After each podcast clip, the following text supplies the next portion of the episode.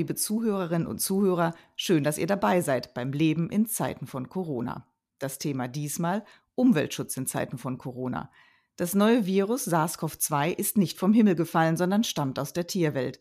Warum ihm der Sprung auf den Menschen gelungen ist und dass wir daran nicht ganz unschuldig sind, erklärt Renke Lüken vom Bernhard-Nocht-Institut für Tropenmedizin. Das Bernhard-Nocht-Institut ist Deutschlands größte Einrichtung für Forschung und Lehre auf dem Gebiet tropentypischer Erkrankungen und es beschäftigt sich intensiv mit neu auftretenden Infektionskrankheiten. Vielen Dank, Herr Lüken, dass Sie Zeit haben für ein Gespräch. Vielen Dank für die Einladung. Das neue Virus, das neue Coronavirus ist ein Virus, das aus der Tierwelt stammt. Was ist über seine genaue Herkunft bekannt? Genau, die, die Herkunft ist noch nicht hundertprozentig ähm, geklärt für dieses neu aufgetretene Coronavirus. Aber ähm, genau, es ist sehr wahrscheinlich, dass äh, Fledermäuse halt der, der ursprüngliche Wirt sind und dass es dann halt entsprechend äh, eingeschleppt wurde, entweder direkt von äh, Fledermäusen oder durch unbekannte Zwischenwirte. Also auch über den Zwischenwirt weiß man noch nichts Genaues. Da heißt es ja mal ein Pangolin oder ein Marderhund, aber das sind Vermutungen, da gibt es keine Beweise. Genau, das geht alles äh, relativ viel durcheinander, weil natürlich sehr viele unterschiedliche Gruppen versuchen, das natürlich schnell ähm, herauszufinden. Aktuell ist nur bekannt, also der nächste, das nächst bekannte Virus, was äh, genau wahrscheinlich halt irgendwo mal der Ursprung ist, ist ähm, wurde in Fledermäusen festgestellt, aber es gibt bis jetzt keinen Nachweis von dem jetzt zirkulierenden Coronavirus in einem anderen ähm, Säugetier zum Beispiel. Und könnte es auch sein, dass man das niemals herausfindet, wo das Virus seinen Ur Ursprung hatte?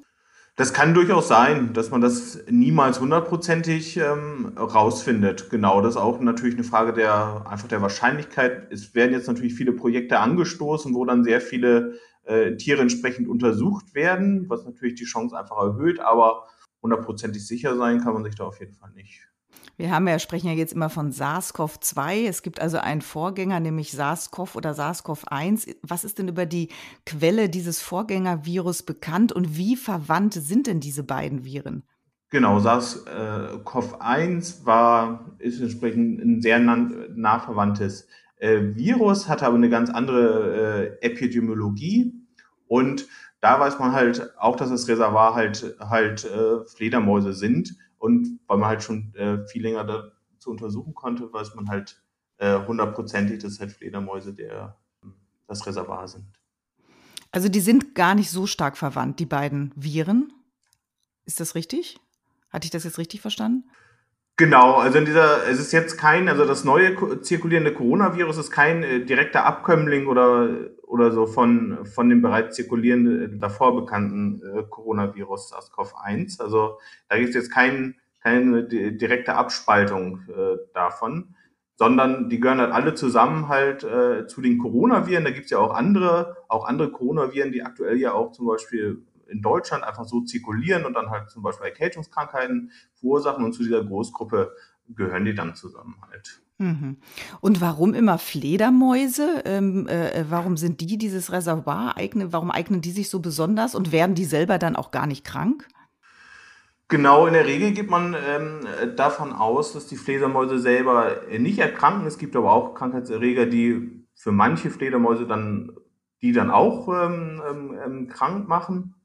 Und das liegt am spezifischen ähm, Immunsystem äh, wahrscheinlich, dass halt Fledermäuse so eine persistente Infektion, also sie werden halt mit dem Virus infiziert, werden selber nicht krank, aber können das Virus ähm, über lange Zeit äh, ausscheiden und entsprechend dann ähm, weitergeben an andere Fledermäuse oder halt zum Beispiel an den Menschen, wenn er warum auch immer halt in engen Kontakt mit Okay, was muss denn passieren, wenn dieser Erreger auch wie jetzt eben bei SARS-CoV, SARS-CoV-2, den Sprung vom Tier zum Menschen schafft? Was, was muss da passieren, damit das gelingt, dieser Übersprung?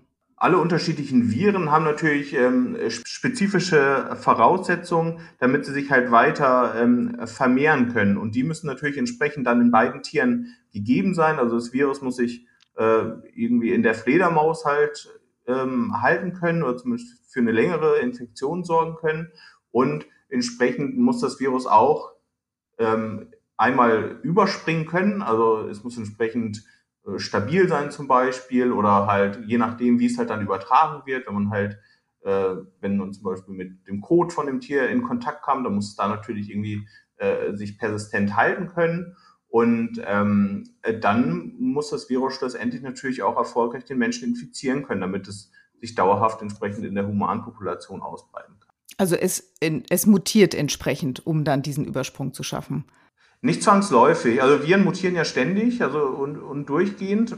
Und äh, es kann einfach auch grundsätzlich ähm, möglich sein, dass das äh, Virus ohne besondere Mutationen in der Lage ist, äh, auch Menschen zu infizieren. Also das ist keine, keine Grundvoraussetzung dafür. Aber Grundvoraussetzung wäre, dass das Virus oder das damit infizierte Tier und der Mensch in Kontakt kommen. Genau, das ist, das ist schon eine Voraussetzung, zumindest bei, bei ähm, Zoonosen, bei denen ähm, der Erreger direkt von dem Tier auf den Menschen übertragen wird. Es gibt ja auch andere Zoonosen, sogenannte äh, Metazoonosen, wo zum Beispiel ein Vektor zwischengeschaltet ist, also zum Beispiel Stechmückenarten, ähm, die dann entsprechend nötig sind, damit das Virus von Vogel zum Beispiel auf einen Menschen äh, überspringen kann. Das, da gibt es ja keine direkte äh, Übertragung, äh, abhängig vom Erreger. Wenn man jetzt aber mal schaut, äh, Ebola, HIV, SARS-CoV-1, SARS-CoV-2, die Stechmücken hatten Sie gerade erwähnt. Wir hatten auch die ähm, Zika-Invasion oder äh, mhm. die Zika-Diskussion, ähm, äh, die ja über die Stechmücke dann übertragen wurde und zu ähm, Schädigungen an äh, ungeborenen Kindern führten. Ähm, wenn man sich so die Jahreszahlen anschaut, liegt das ja alles relativ dicht beieinander. Wie kann das sein, dass in den letzten 100 Jahren so viele durchaus gefährliche Viren zu uns gelangt sind. Genau, da gibt es halt mehrere treibende Kräfte. Einmal ein ganz entscheidender Faktor ist bestimmt die Globalisierung. Dadurch können sich halt Krankheitserreger sehr gut ausbreiten. Zum Beispiel das Zika-Virus damals, also wo, was halt als eine große Epidemie in Südamerika anfing und sich dann halt global sehr schnell ausbreiten kann. Ähm, Globalisierung führt auch dazu, dass sich halt die Überträger von neu auftretenden Krankheitserregern gut ausbreiten können, zum Beispiel invasive Stechmückenarten, zum Beispiel die asiatische Tigermücke, die inzwischen jetzt global verbreitet ist und dann natürlich auch global entsprechende Krankheitserreger ähm, übertragen kann. Und weitere Faktoren sind bestimmt die Klimaveränderung, die es halt begünstigen, dass zum Beispiel sich Stechmückenarten irgendwo etablieren können, da entsprechend Krankheitserreger übertragen können höhere Temperaturen begünstigen auch, dass ähm, sich die Viren zum Beispiel in Stechmücken entwickeln können und schlussendlich allgemein Lebensraumveränderungen, ähm, die natürlich auch über die letzten Jahrzehnte immer äh, stärker werden, wenn man entsprechend Urwälder ähm, ähm, entsprechend abholzt, besteht natürlich auch ein höheres Risiko, dass man halt in Kontakt mit potenziellen, ähm, mit, mit einem potenziellen Reservat kommt und dann entsprechend Krankheitserreger übertragen werden. Also im Umkehrschluss sind wir selbst ein Stück weit mit dran schuld? Genau, also in unterschiedlichen ähm, Facetten, das natürlich jeweils äh, abhängig vom Krankheitserreger, ähm, spielt natürlich das Verhalten vom Menschen entweder langfristig, also wenn man sieht, wie Klimawandel dann über Jahrzehnte sozusagen dann entsprechend jetzt äh, Effekte zeigt, aber auch natürlich auch das äh, direkte Verhalten. Also kommt man im direkten Kontakt mit äh, Fledermäusen, weil sie zum Beispiel kulturell zur, zur Nahrung gehören, dann äh, besteht dadurch natürlich ein höheres Risiko, dass halt entsprechend Krankheitserreger übertragen werden kann. Sie hatten schon die, die, ähm, den Klimaschutz erwähnt, auch die Globalisierung. Was ist der, mit der Urbanisierung? Menschen stehen, ziehen ja vermehrt in die Städte, wohnen da zum Teil dicht an dicht. Spielt auch das eine Rolle, dass man es dadurch auch leichter übertragen kann? Genau, Besiedlungsdichten äh, äh, führen natürlich schon dazu, dass äh, Pandemien sich halt entsprechend schnell ausbreiten können. Also äh, man sieht bestimmt, ähm, genau, also halt in Großstädten, so wie in New York, sieht man natürlich, dass da massive Zirkulation jetzt von dem neuen Coronavirus äh, stattfindet. Und ein Faktor ist bestimmt auch, dass die Menschen da halt sehr dicht zusammenleben und sich dadurch halt ein Virus rasend schnell ausbreiten kann. Und äh, Urbanisierung führt ja auch dazu, oft dass halt Städte größer werden, entsprechend näher in äh, natürliche Habitate entsprechend eindringen und man dadurch natürlich auch ein höheres Risiko hat, dass Krankheitserreger übertragen werden können. Immer mehr Menschen ziehen in Städte, umgekehrt wird immer mehr Regenwald abgeholzt, um großflächig Soja, Mais und Palmölbäume anzupflanzen. Welche Auswirkungen hat das? Wenn ich ähm, irgendwo Urwald Albholze, dann hat es natürlich erstmal äh, den Effekt, dass die Tiere, die davor dort gelebt haben, dann entsprechend halt nicht mehr dort leben konnten und dann entweder verschwinden, aussterben oder sich halt irgendwie in Sekundärhabitate zum Beispiel ähm, ausbreiten, also irgendwie näher an den, an den Menschen kommen. Auch dadurch, allein, dass man halt diese Abholzung durchführt. Also man ist halt da im, im, im Urwald und allein alle Personen, die halt daran beteiligt sind, äh, den Urwald äh, zu zerstören, ähm, das führt natürlich auch dazu, dass diese Personen allein schon ein höheres Risiko haben, dass sie halt mit einem äh, neuen Krankheitserreger in Kontakt kommen. Und gleichzeitig schlussendlich ähm, ist, wenn man da zum Beispiel dann äh, ein neues Dorf äh, errichtet und dann entsprechend drumherum immer noch Urwald ist, erhöht sich auch dadurch natürlich wieder die Chance, dass Krankheitserreger halt in die humane Population übertragen werden können. Viren wie das aktuelle stammen von Wildtieren und springen dann vielleicht über den Umweg eines noch anderen Wildtieres auf den Menschen über. Welche Rolle spielt vor diesem Hintergrund der Wildtierhandel? Der ist zwar vielfach verboten, aber nach wie vor findet er statt. Wenn man nun sieht, welche Folgen das hat, müsste man das noch viel strenger ahnden. Genau, Wildtierhandel hat äh, auf jeden Fall einen starken Einfluss äh, äh, auf die ähm, Einschleppung von, äh, von Krankheitserregern und ähm, man müsste natürlich, wenn es möglich ist, äh, entweder halt äh, solche ähm, Maßnahmen verbieten, also dass man Fledermäuse nicht mehr jagen darf zum Beispiel und nicht mehr nicht mehr essen darf oder halt illegal, das ist ja ganz oft zum Beispiel in Afrika auch Problem, dass halt, halt Tiere äh, illegal geschossen, gefangen werden, weil weil zur Nahrungsbeschaffung manchmal auch unumgänglich ist. Ähm, es gilt es natürlich äh, äh, langfristig ähm, zu vermeiden, weil das natürlich ein, das Risiko der, der Übertragung von Krankheitserregern erhöht, ist natürlich ähm, insgesamt ein sehr ähm, schwieriges Thema, weil es natürlich entweder kulturell sehr, sehr stark verankert ist, also das kann man nicht einfach, einfach äh, leicht äh, verändern oder verbieten, weil es halt einfach schon über Jahrzehnte so gemacht wird und dann wird es schwer, halt solche, solche grundsätzlichen, ähm, genau, sowas halt entsprechend zu, zu verhindern. Und manchmal ist es halt auch einfach ähm, grundsätzlich nötig, weil es halt für die Nahrungsbeschaffung halt gemacht wird. Sie hatten ja schon erwähnt, dass sich Stechmücken weltweit ausbreiten. Welche Mückenarten gibt es in Deutschland oder Europa, die es vor 20 oder 50 Jahren hier noch nicht gab? Genau, also in Deutschland haben wir inzwischen zwei Stechmückenarten, die weiter verbreitet sind und äh, früher halt nicht vorkamen. Das sind halt exotische Arten. Das ist einmal die asiatische Tigermücke und die asiatische Buschmücke. Die asiatische Buschmücke ist inzwischen, die wurde halt auch vor 10 bis 15 Jahren erstmals in Zentraleuropa festgestellt und inzwischen in Deutschland fast, fast deutschlandweit äh, verbreitet. Und die asiatische Tigermücke, die ist seit den 80er Jahren ähm, in Südeuropa etabliert und seit wenigen Jahren gibt es jetzt auch ähm, die ersten Populationen in Süddeutschland, in Freiburg und in, in Heidelberg. Äh, und es gilt halt zu befürchten, dass die sich über die nächsten Jahre im Zuge des, des Klimawandels auch äh, weiter etablieren kann. Und gleichzeitig besteht auch die Gefahr, dass neue, weitere exotische Arten eingeschleppt werden und sich äh, in Deutschland etablieren können. Was kann man dagegen tun?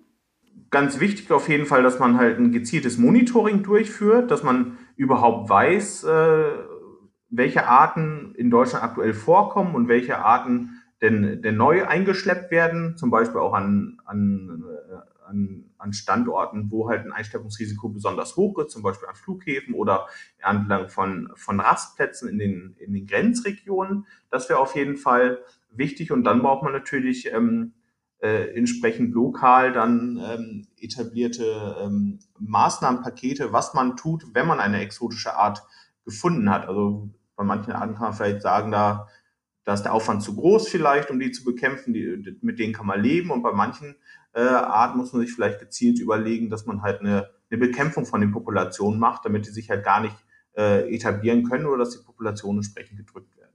Wenn man sich jetzt nochmal die Jahreszahlen ansieht, spanische Grippe 1918, asiatische Grippe 1957, Hongkong-Grippe 1968, der erste SARS-Ausbruch 2002, Schweinegrippe 2009, dann MERS 2012, jetzt SARS-CoV-2 2020, nimmt die Gefahr von Pandemien zu? Kann man diesen Rückschluss ziehen?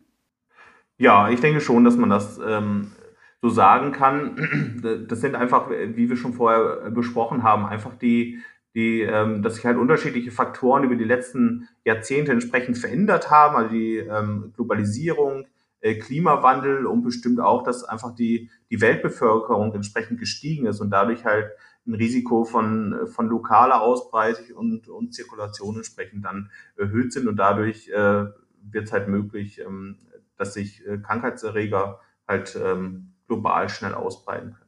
An Coronaviren wird ja schon länger geforscht. Bis zum Ausbruch von SARS 2002, 2003 flogen sie aber weitgehend unter dem Radar der Wissenschaft und der Öffentlichkeit sowieso. Anfänglich dachte man wohl auch, dass Coronaviren für den Menschen eher harmlos sind. Ein Irrtum, wie sich jetzt zeigt. Hat man das Potenzial der Viren vielleicht unterschätzt?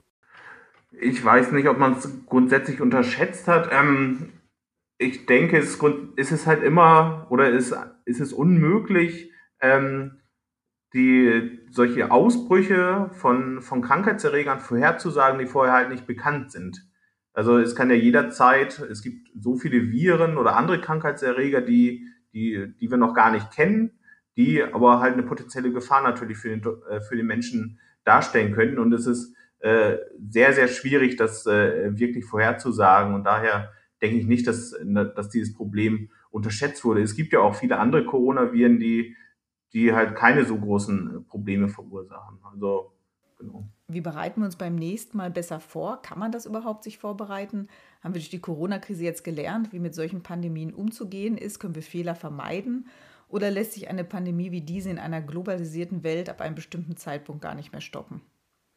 Genau, also zu stoppen ist sie, ist sie auf jeden Fall, Fall nicht. Also das äh, hat man ja gesehen, dass das halt tatsächlich in dieser äh, globalisierten Welt dann einfach so schnell geht, die Ausbreitung von Krankheitserregern, dass man da, da eigentlich keine Chance hat. Also obwohl ja viele Länder dann später auch die, die Grenzen dicht gemacht hatten, waren, waren diese Maßnahmen natürlich dann schon, dann schon viel ähm, zu spät.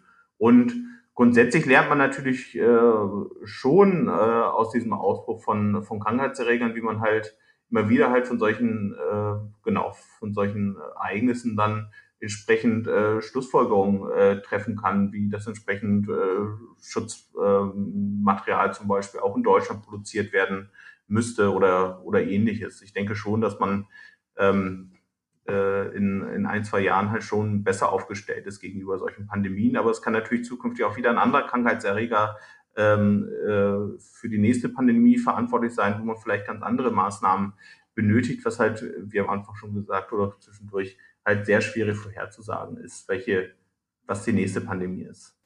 Was sich aber voraussagen lässt, ist, dass das Reservoir der Erreger groß genug ist, oder?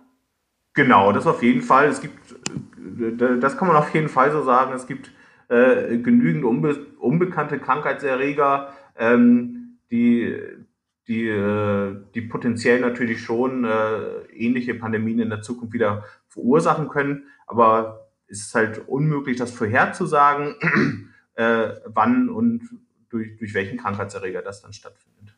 Herr Lügen, vielen Dank für das Gespräch. Liebe Zuhörerinnen und Zuhörer, schön, dass ihr dabei wart beim Leben in Zeiten von Corona. Bis zum nächsten Mal.